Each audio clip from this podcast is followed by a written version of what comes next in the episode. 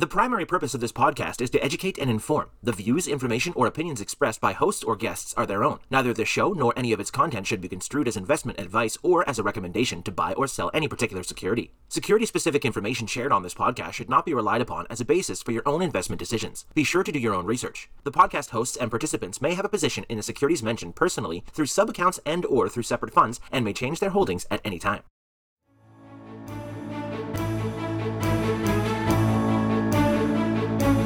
Welcome to This Week in Intelligent Investing, where we examine timely and timeless investing topics to help you become a better investor. Enjoy authentic, unscripted discussion featuring Phil Ordway, Elliot Turner, and other thought leading investors. Brought to you by MOI Global. And now, here's your host, John Mihaljevic.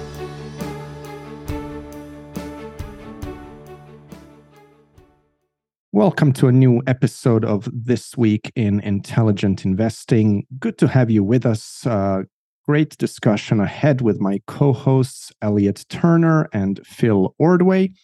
Elliot, why don't I turn it to you to kick us off, please?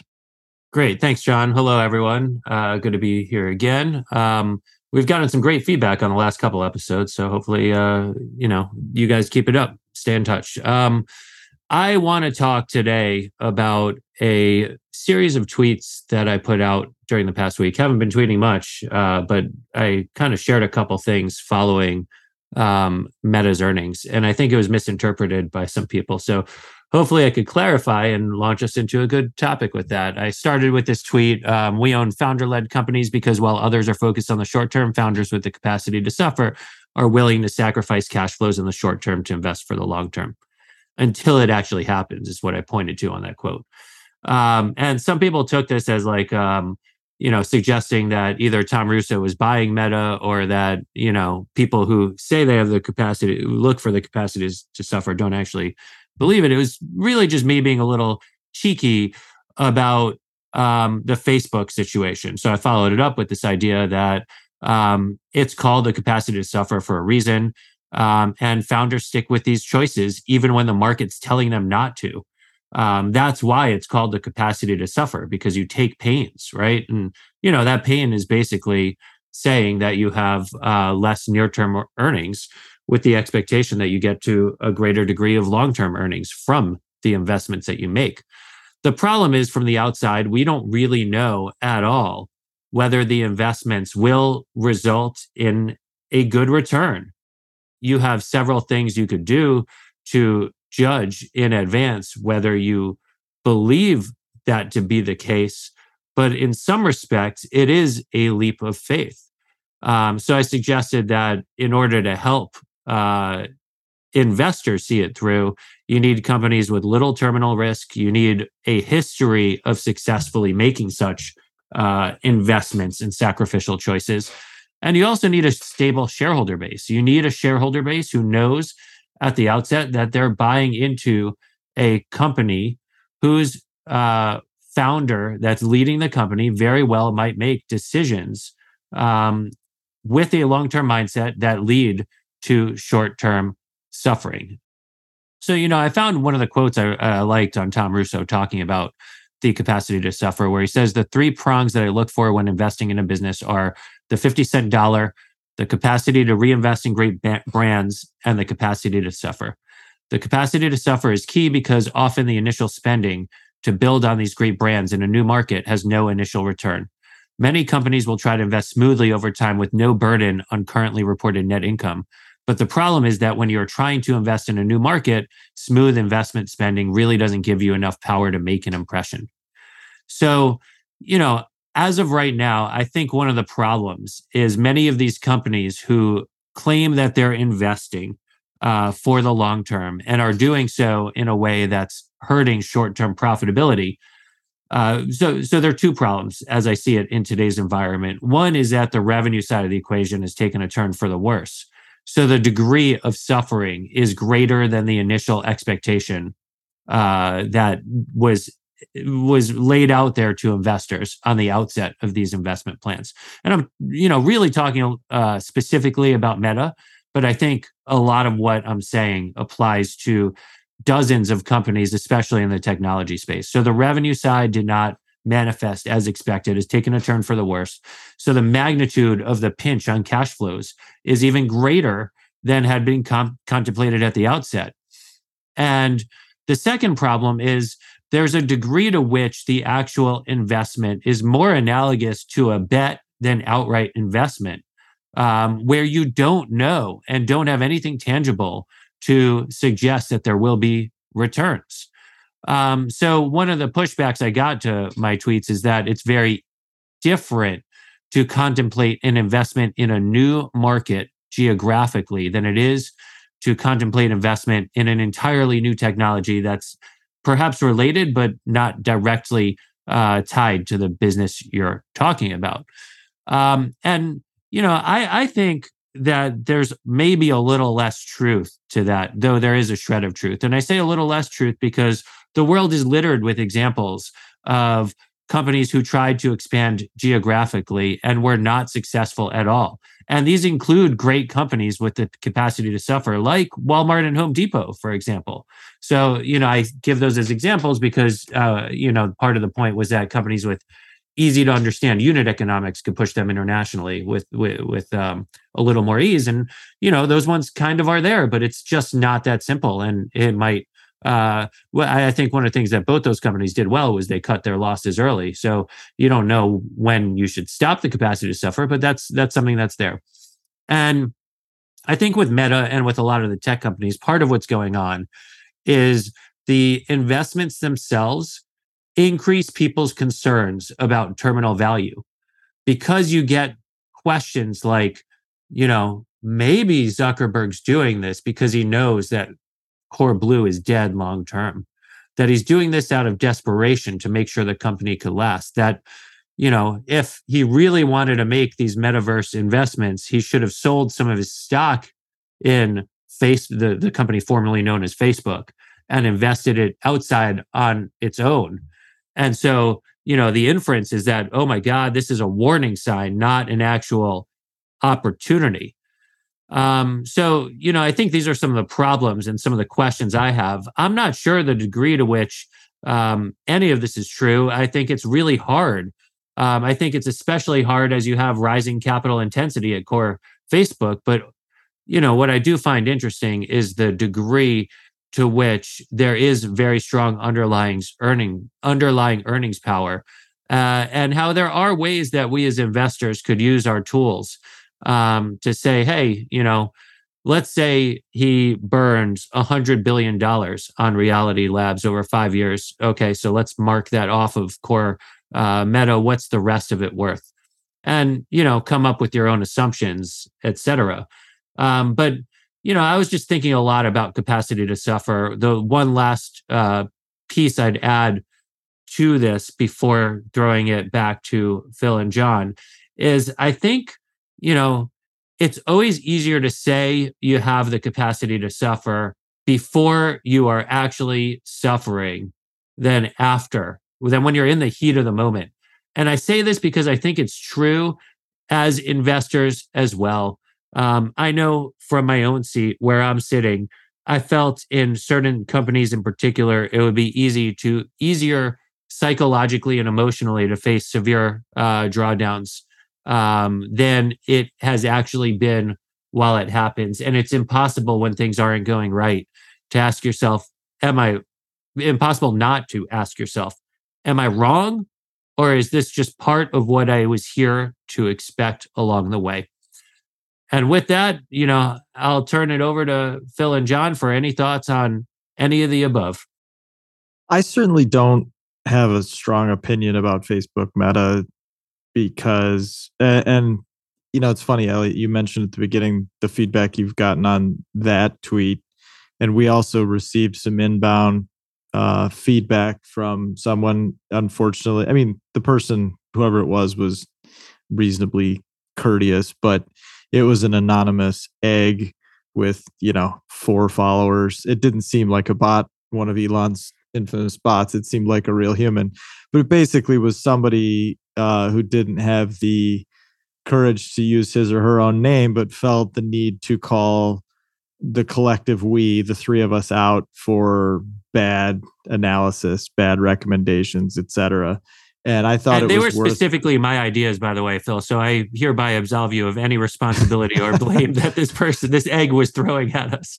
Fair enough. That it wasn't clear that he knew that, but I think you're right. But anyway, uh, he or she knew that they were yours. But um, I think it's worth pointing out, and I try to do this every time we talk about a specific company or security or idea that if I do have a vested interest in it, and again, I'm a long only investor. I've shorted a lot in the past, but I don't short anymore. I have no plans to short anymore. If I do happen to own something on the long side, I would explicitly acknowledge that at the beginning. And to the best of my knowledge, uh, I have never partaken in one of these conversations where I did, in fact, own something, unless it was something roundabout. I do own Berkshire Hathaway, for example, and we've talked a lot about Berkshire Hathaway and Buffett, et cetera. But in this case, I certainly have no vested interest in Facebook Meta um, as it's known now. I've always been, I guess, the best way to describe it is an agnostic about the company. I I have never had any confidence in my own ability to figure out where the company would be in a very short period of time, and this is a good example of it. I think we can all agree whether you love or hate the company, own it or short it, or indifferent about it. We can all agree that the company had a meteoric rise and in some cases, and I would argue in many or most cases where a company has a meteoric rise, you have to be aware of the fact that that means you're more prone to a meteoric fall. And it could be because of management missteps, and, and we can talk about whether that's the case here. it could be because of the nature of the industry. And I would say my concerns were more on that end of the spectrum, namely that this is an industry that changes quite quickly. This is an industry that's prone to rapid shifts in the way people communicate, the way people consume information, the way that business model is disseminated to its customers, so to speak. And, you know, I, I look no further than the fact that this business would be in a far different place without Instagram, which again, when it was bought for a billion dollars, however many years ago that was now, I thought seemed aggressive and it turned into one of the greatest acquisitions of all time in terms of the value it created and the bargain that they purchased in that acquisition. But here we are again, where I think anyone who's not been living in a cave would have heard of TikTok over the past few years. And I, I just don't know what's going to happen with TikTok or with anything else in the next few years. And I don't know what's going to happen with the metaverse in the next few years, let alone in the next five or 10 years. And even if I were a gigantic uh, metaverse fan or bull, so to speak. Which, look, I'll be the first to admit that I don't. I'm I'm not neck deep in that. I don't understand all the implications of how that might develop, but it certainly makes sense to me as a technology that could develop into something important. You know, that doesn't mean that we're not misallocating capital today. It doesn't mean that I have any idea what the right price is to pay for an asset in that so-called economy. So anyway, the one thing that I will point out uh, is I certainly love the capacity to suffer. It's a beautiful phrase and framework that Tom Russo has coined that is very, very useful.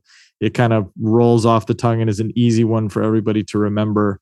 Um, and he's obviously exploited it to great profit over many years. I think the key is that, and I, I hope I'm not putting words in his mouth. Maybe we could pose this question to him directly um, is that if you're going to invest in the capacity to suffer, you generally need to a be very sure that you're right, and b you're probably going to be hunting more in areas that are prone to less dramatic change. They're more prone to reversion to the mean rather than these paradigm shifts that you know can come along every three, five, or ten years and just blow something out of the water, right? I mean, I think one of the primary appeals to him of something like Nestle is that it's survived well over 100 years and is likely to survive for decades to come.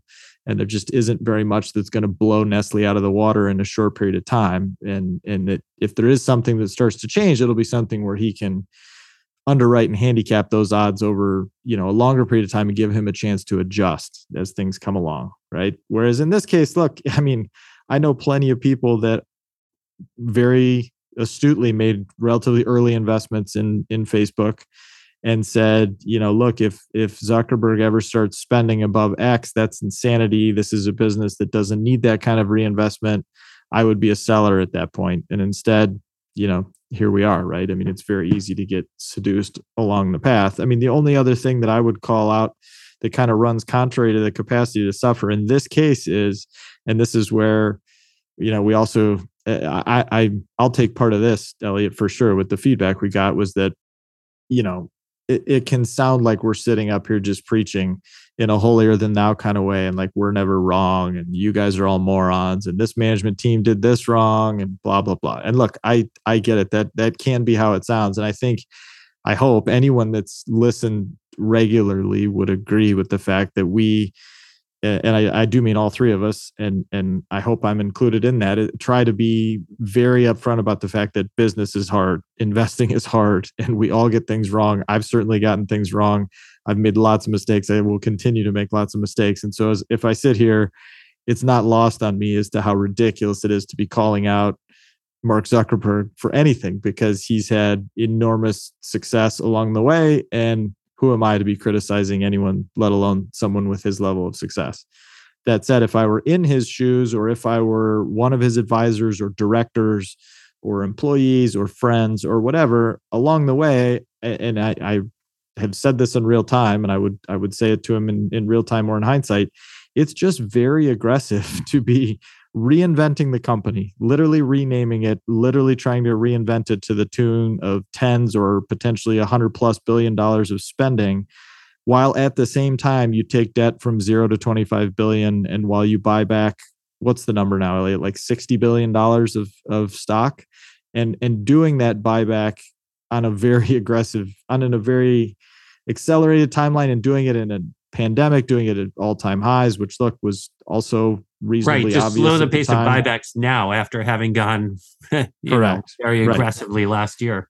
And they were buying back the stock to really just offset dilution. Like, let's be honest, they shrunk the share count by something like five to 10% at the most and spent tens of billions of dollars to do it when they knew they were going to need tens of billions of dollars to do this metaverse pivot and so if you're not making an investment in the stock, you're just covering up the dilution.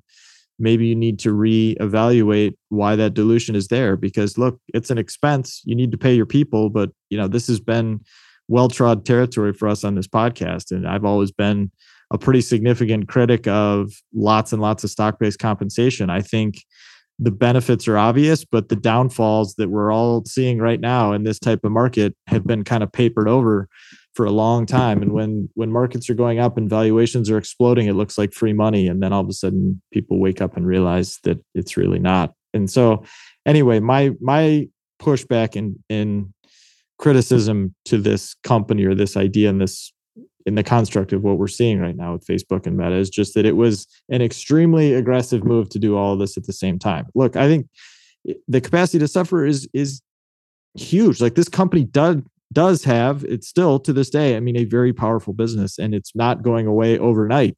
I'm not saying that at all. And it's smart to say okay you know we're starting to see some cracks in the foundation here.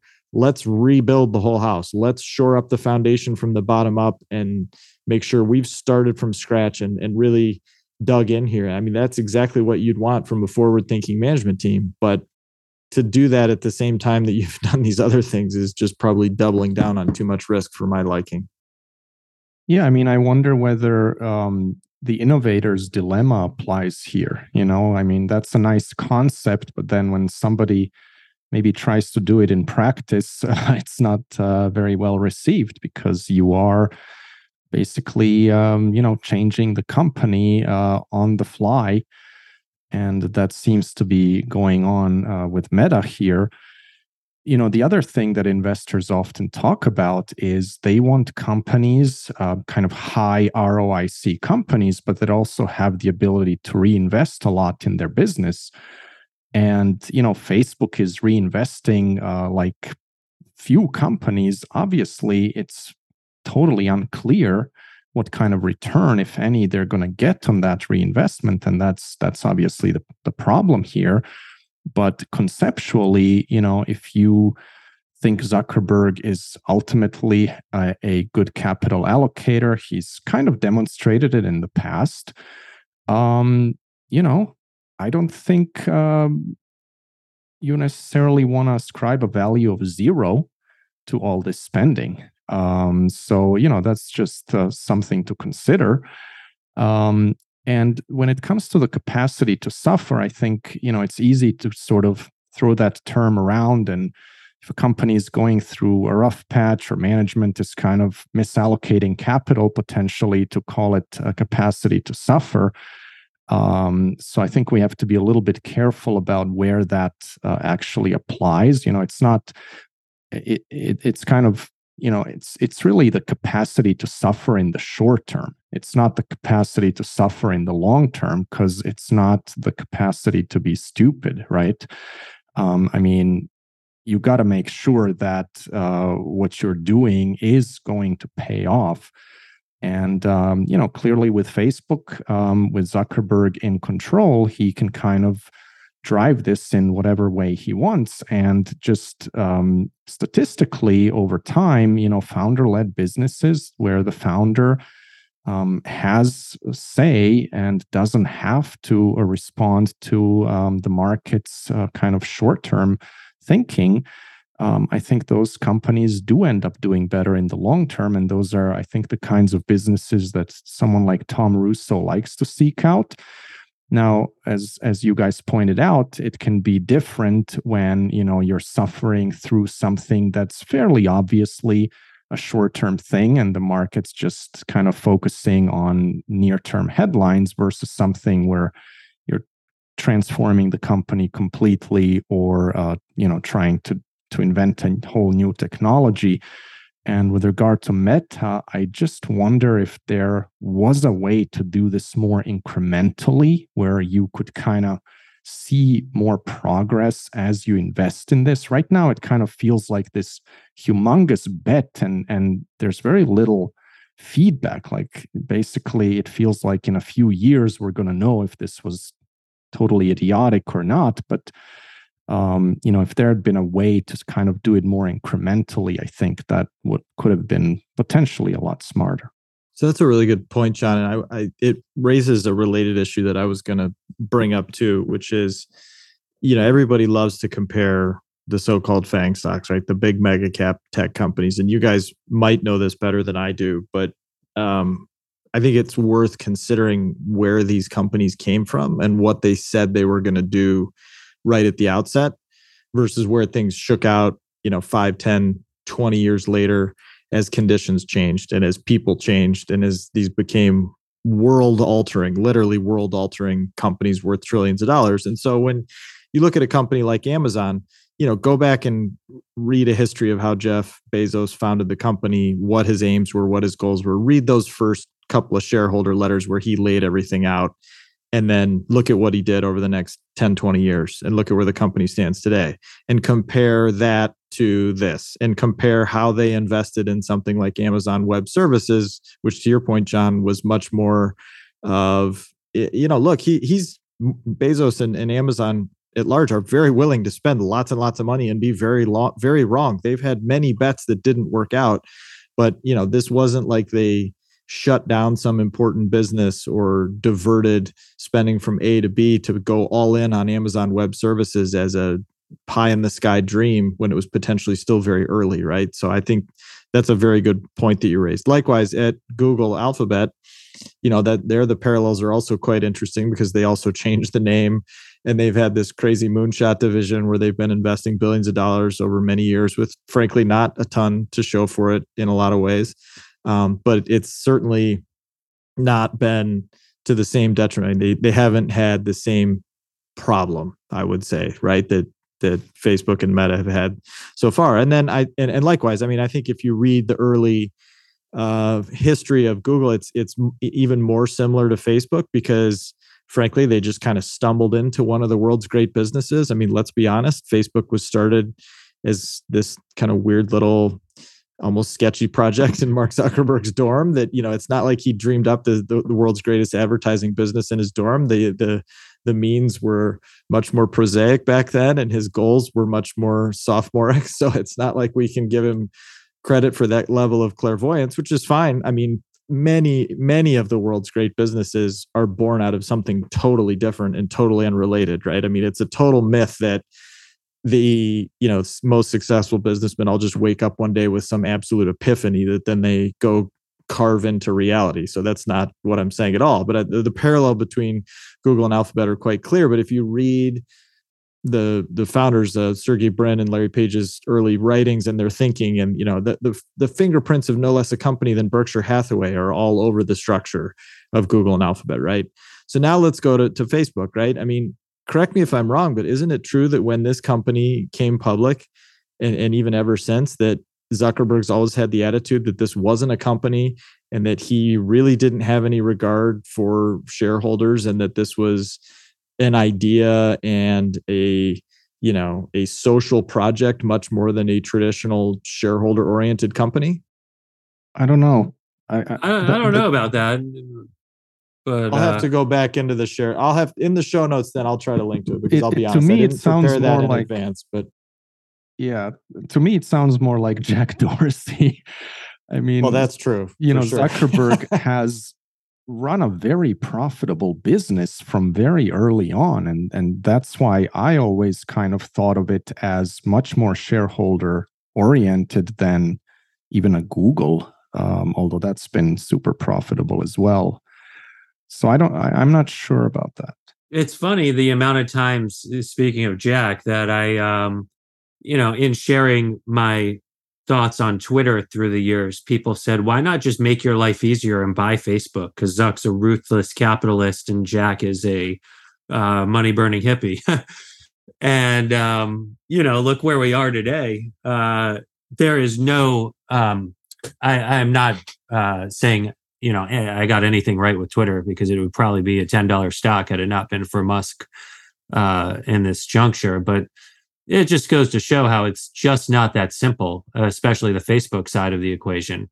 Um, you don't know um, how the market's going to value any of these assets at any given time. And one of the realities of um, Facebook slash Meta that is unlike Twitter, and I think it actually helped in Twitter's case quite a bit uh, in two ways, is that Facebook Zuck has total control.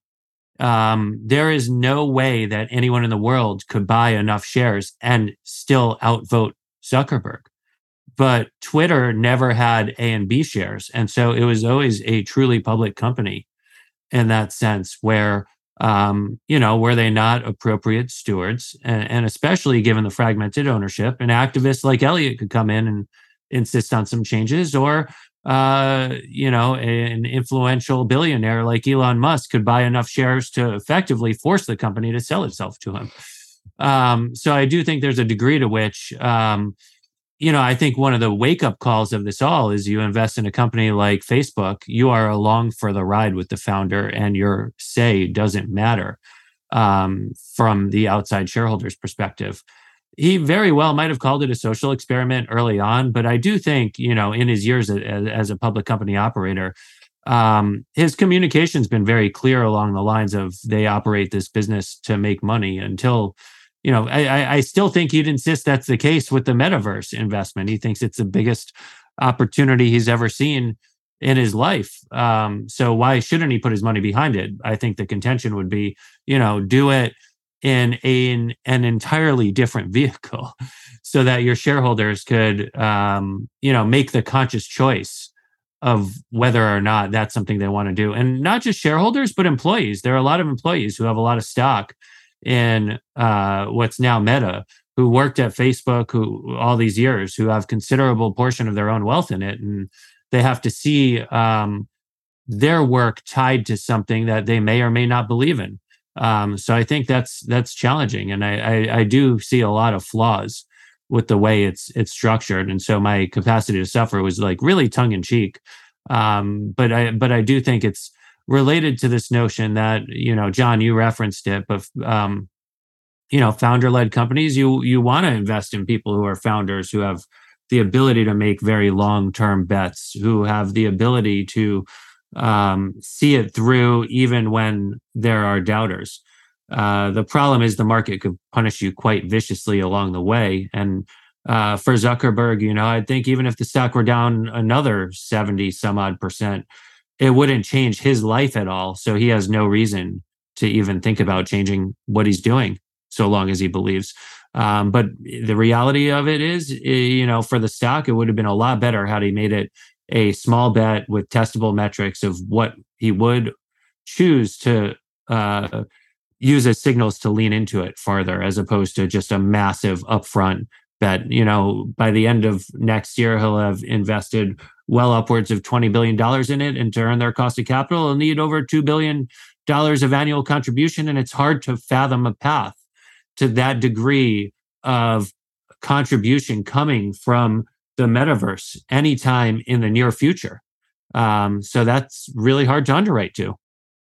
So to circle back on this, I found what I was referring to earlier, and it was almost exactly 10 years ago. is Zuckerberg's original letter to shareholders filed in conjunction with the S1 in 2012. And again, I think this is worth, I'm not trying to overstate this too much. And I agree, he's actually been a very effective capitalist.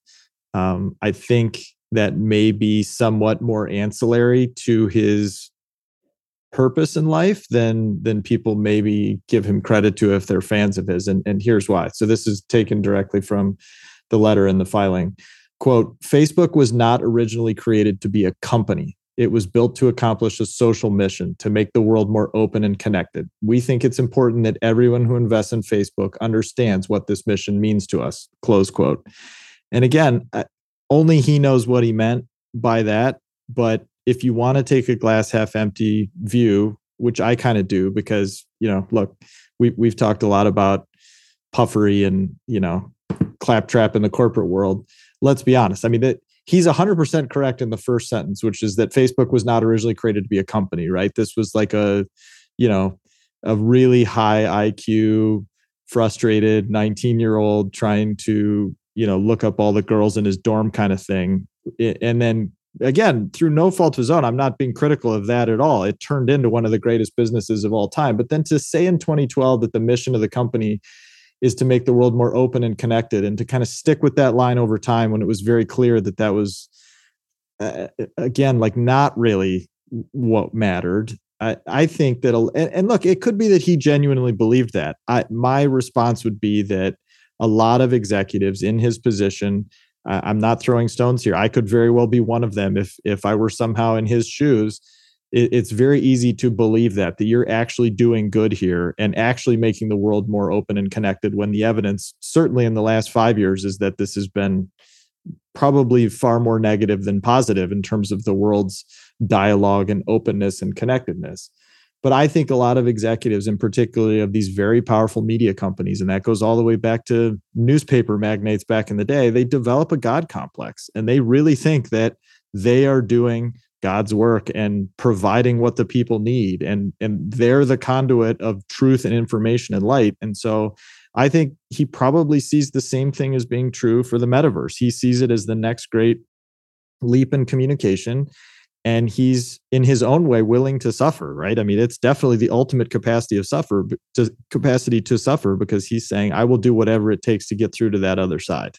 And you may believe that you may not believe that that's totally up to you but it's different than what i think a lot of investors have signed up for which is just this money making machine right? The ultimate business which again facebook in a lot of ways was or is in some ways still yeah, I think God complex uh, could be right. Um, you know, I, I, have a pretty cynical view on on the kind of the mission to, to connect the world. I think he believed in that probably just to the extent that it would be a a way to make a shitload of money. Because um, I'm not sure you'd have things like Cambridge Analytica and all kinds of other stuff if you really just cared about your mission of making the world better by connecting people. Right. Right. And look, I mean, there, there's plenty of other things here that give you clues as to like, the, I've always said this, and I, I do think it's true. I think people lose sight of it is, is that what the mission of the company, and I, I mean the mission mission of the company started out to be, does matter. It, it at least matters through a full generation of executives, right? So if Zuckerberg were no longer the controlling shareholder, no longer the CEO, then we could have a debate as to whether or not it still mattered. But we're not actually a company, we're a social mission to make the world more open and connected still matters. It's still relevant to Facebook today. Move fast and break th- break things still matters today. Uh, the hacker way still matters today. Done is better than perfect still matters today. I mean, those were literally things that were painted on the walls, like imprinted on corporate materials everywhere you look at Facebook. And so those things still matter. And you have to decide whether that's a vision you align with as an investor or not. Absolutely. Elliot?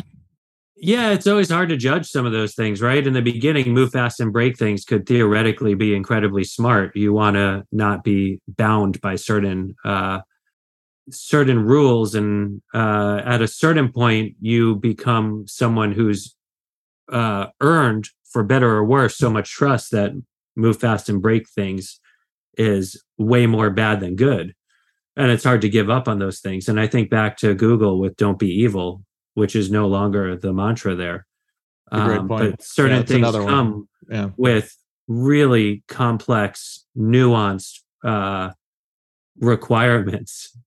And just because Google gave up, don't be evil, doesn't mean they believe that, but it's really hard to take and hold certain conflicting uh, opinions or policies um, and not risk being called evil by someone.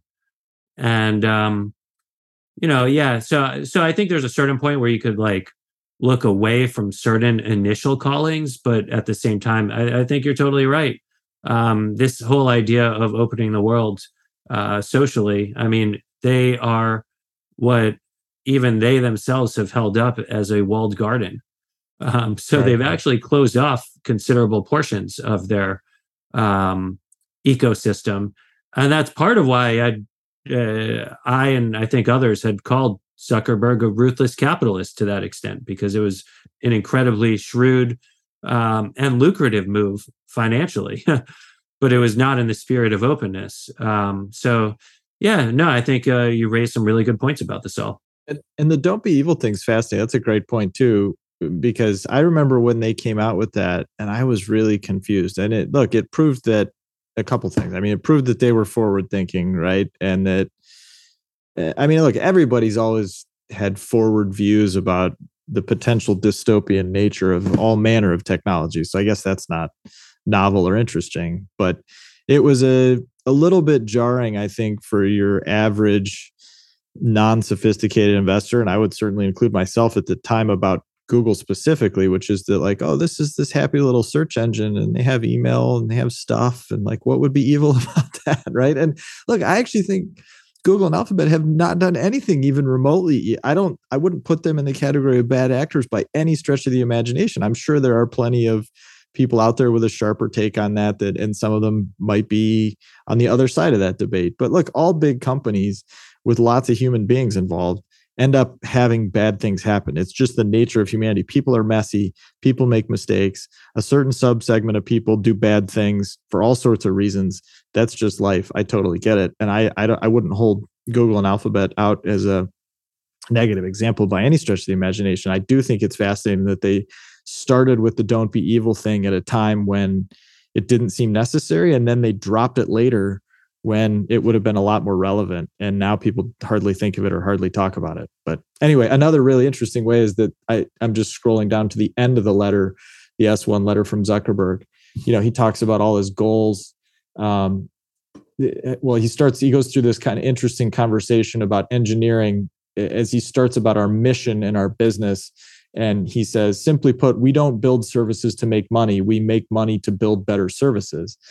And that's great. I mean, I think that aligns with the playbook for most great companies. I think most great companies want to do something where the money is the measuring stick and the financial returns are part of an obligation to their stakeholders, but it's not the end all be all.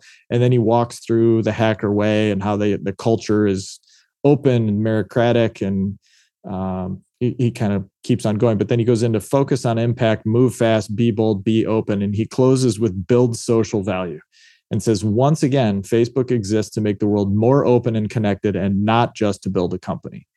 So again we can all have our own take as to what that means but i would argue that he meant that and still means it and i think that has pretty interesting implications.